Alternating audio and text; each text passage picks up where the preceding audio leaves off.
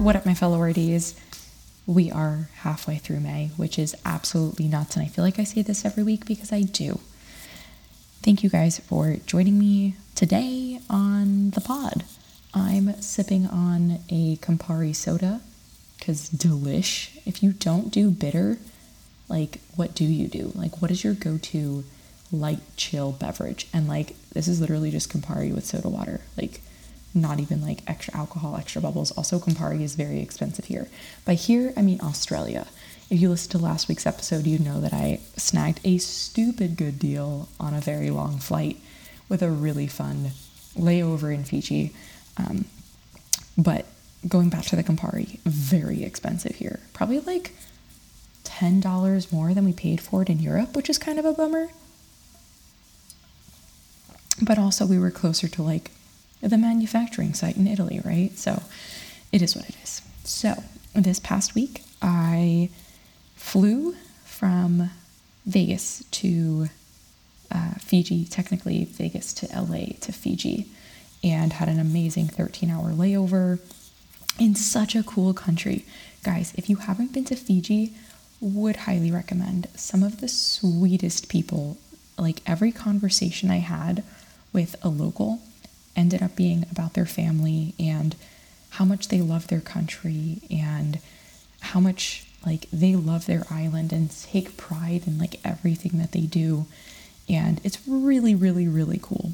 And how much they do specifically for their families. So it was just really beautiful to like experience all of that. And i get to go back next week when i'm flying back to the states. So it was just, yeah, it was really cool. And I hope I get slightly more of a local experience because I ended up at a resort because, like, I didn't know where else to go. Um, but I feel like I need to plan it a little bit better and maybe hit up like one of the local cities. I don't know yet.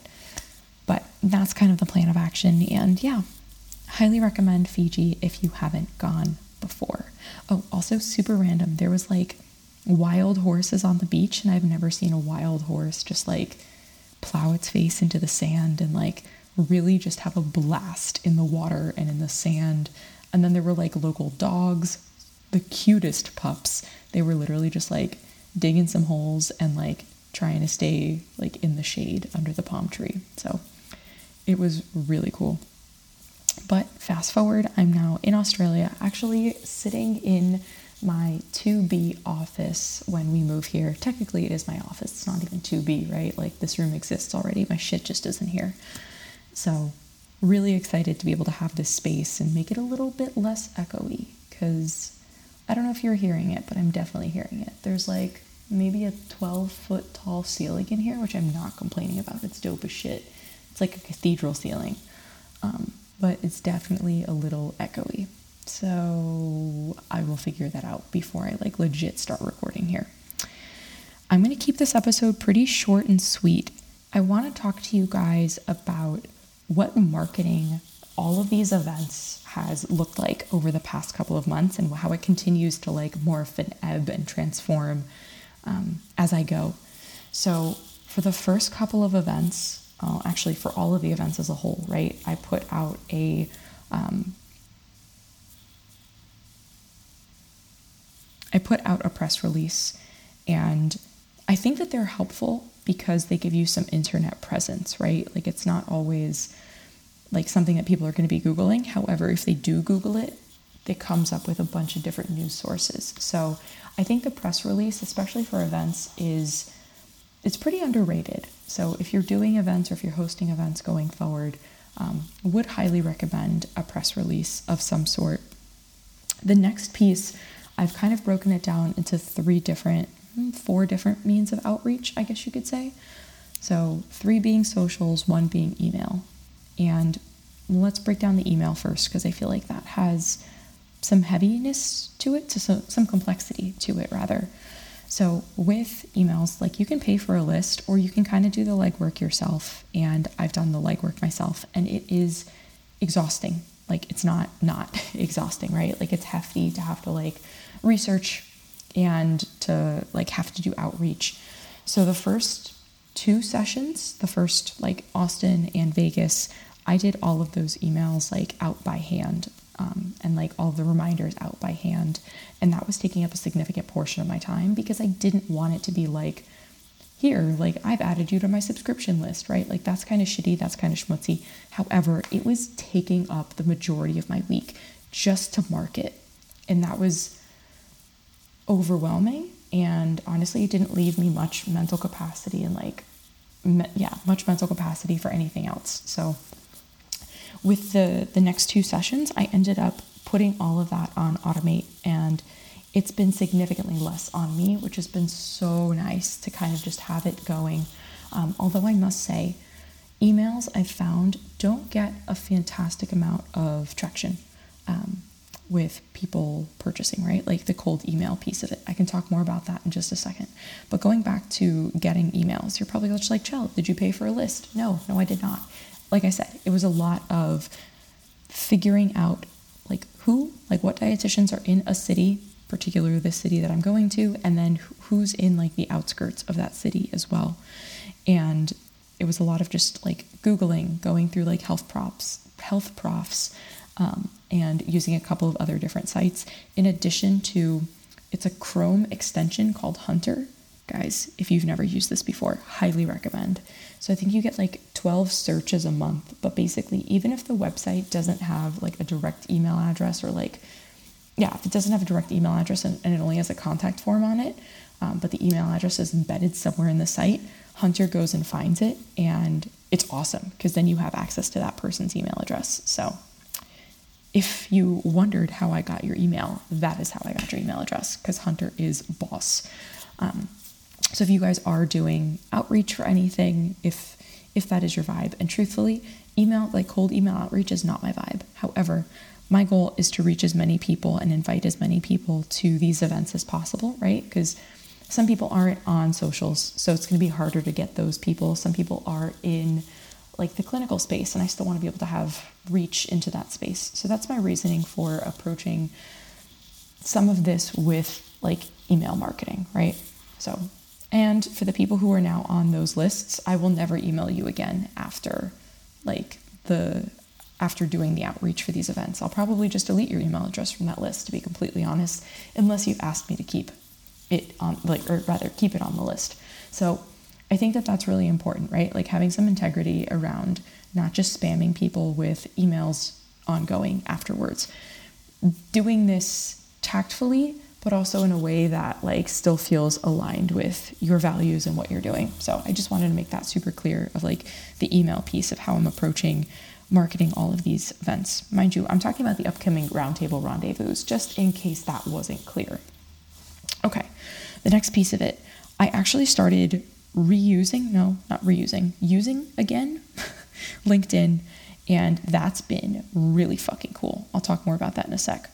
The next piece of it is Instagram, and then the last piece of it is Facebook, and I'm not I'm not loving the Facebook piece of it. So, with LinkedIn, um, finding like similar to the email outreach, right? Like finding connections in cities that I'm going to has been really key. And again, not everyone is going to say yes to the connection piece, but if you guys have followed me on any kind of socials for any period of time, or if you listen to me here, you know I'm coming at it with like a good heart and not like maliciously. So I really hope that, that comes through on the other end to people that I'm doing like random outreach to.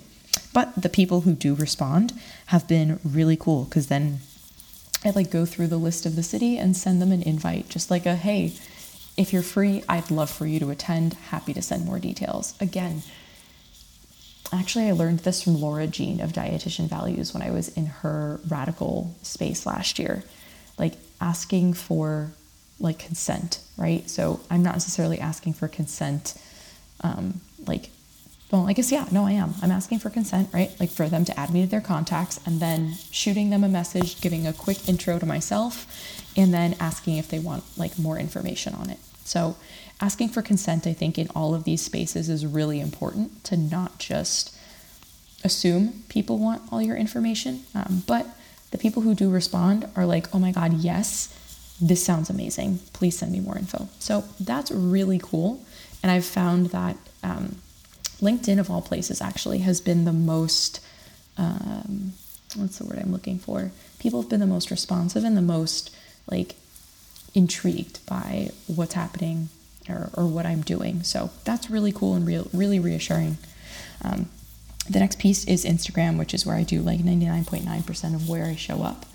And a lot of that is following back up with people who I already had conversations with and inviting them to the space because you know the algorithm doesn't show everything all the time and that's really frustrating, right? So, like, I think giving people the option to like opt in, um, but also, like, mind you, what I mean by that is giving people the option to say yes or no, but offer them that, like offer them offering them an invite in a DM, I think gives them still that autonomy of like choosing one, do I want to respond back to this message? If not, okay, cool, cool, cool, cool.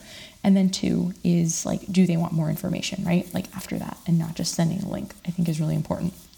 So thank you, Laura Jean, for that like man, everything she does is like a TED talk and I love it.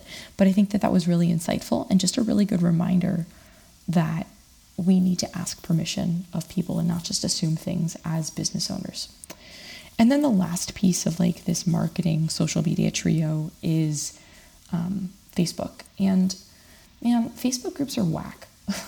there are some like RD specific Facebook groups out there that like even if you're doing things to like uplift our profession, they won't let you post in there. And then others are friggin' amazing. So the Facebook, just because there's it's gate kept, right? And the only way you can really connect with others in our profession, at least the way I'm marketing, right? Like it's B2B, working with other dietitians. Um, it's gate kept by whomever is hosting that space. So I think it can be a little bit limiting in that sense. Please hold, guys. Sippy time. So I like the Facebook groups are not my favorite, to be honest.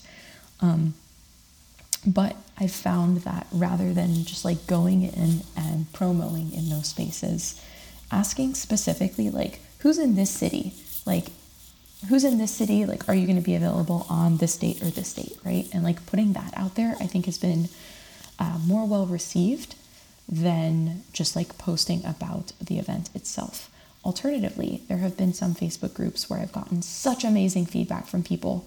Um, but again, in that instance, I don't find people closing, right? Like I find it more challenging to close people or to close a sale from a Facebook group than from like LinkedIn or Instagram. So I just wanted to throw that out there and give you guys some insight into what this marketing process has looked like for me over the past couple of months and will continue to look like over the next couple of months.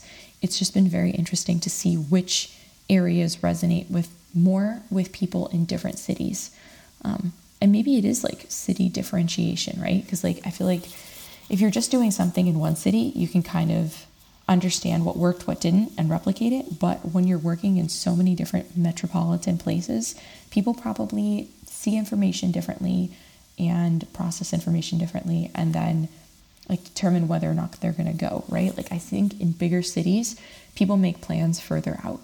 So like New York, Philly, Miami, LA, like it's really important for me to get all of that information out there sooner versus maybe in smaller cities, people don't necessarily, um, like in Albuquerque, for example. Albuquerque's not on my list, but in Albuquerque, people are probably waiting till like week of, if not a couple of days before, to purchase the ticket because they still have availability. So it's just been very different to kind of see and learn about all of this as I'm going. And I wanted to share that with you guys too. Also, I'm sorry my voice is kind of scratchy. Like this, like being in the time zone, like not just in a different hemisphere, but like, okay, maybe being in a different hemisphere. So I think it's one, crossing the international date line really messed me up last week, and I'm still feeling the residuals of it, even though I've been getting up at like I don't know, like 7, 8 or 8, 7, 8 a.m. here, and I've been going to bed at like 9, 10 p.m. Maybe it's oversleeping, man, I don't know. And it's also wintertime here, so like it gets dark at 5, and that inherently makes me tired. Um, so like the days are shorter. Um, so that's that's my reasoning behind my scratchy voice.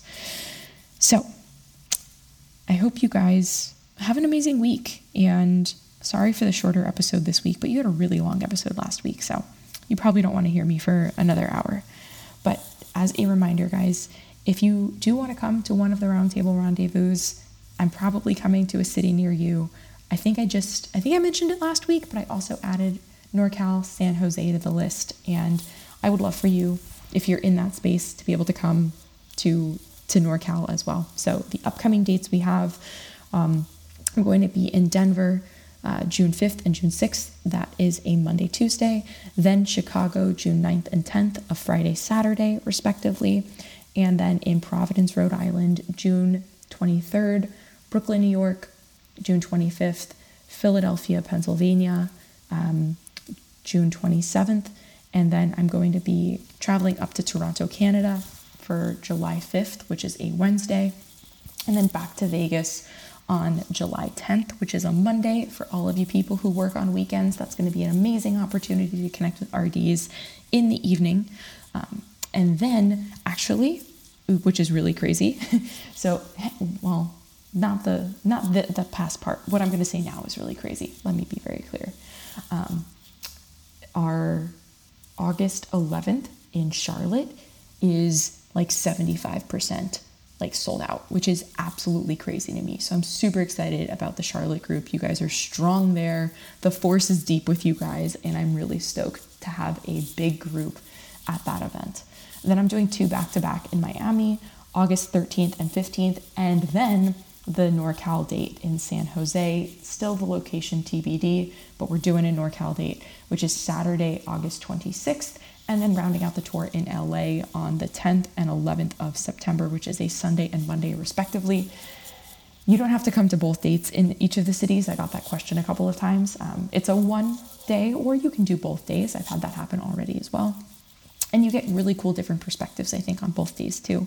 And that's a fun little comparison because then on those two days, you can kind of learn what I learn and see from my perspective too, in the sense that like you're having different conversations and you garner different information from it as well. So, whatever you guys want to do, I'm here for it.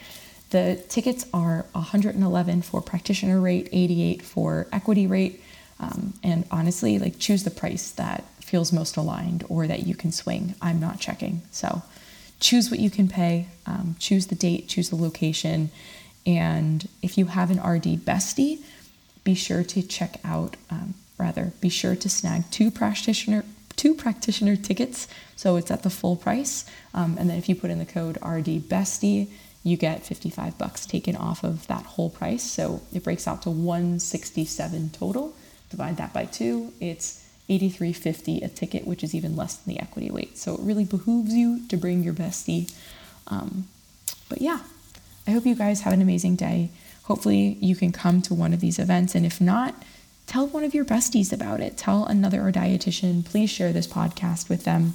Not only does it help out the show, but like it helps get this message out to other people because I think it's so important for us to be collaborative and to take some small steps towards making our field more collaborative as well. It can feel really overwhelming if we're just trying to do it as one, but with these event spaces, it's not just one person, right? Like, yeah, I'm the one putting them together, but there's so many of us who are coming together in these spaces who want to feel more collaborative, who want to be in a space, who want to be in spaces that are more collaborative.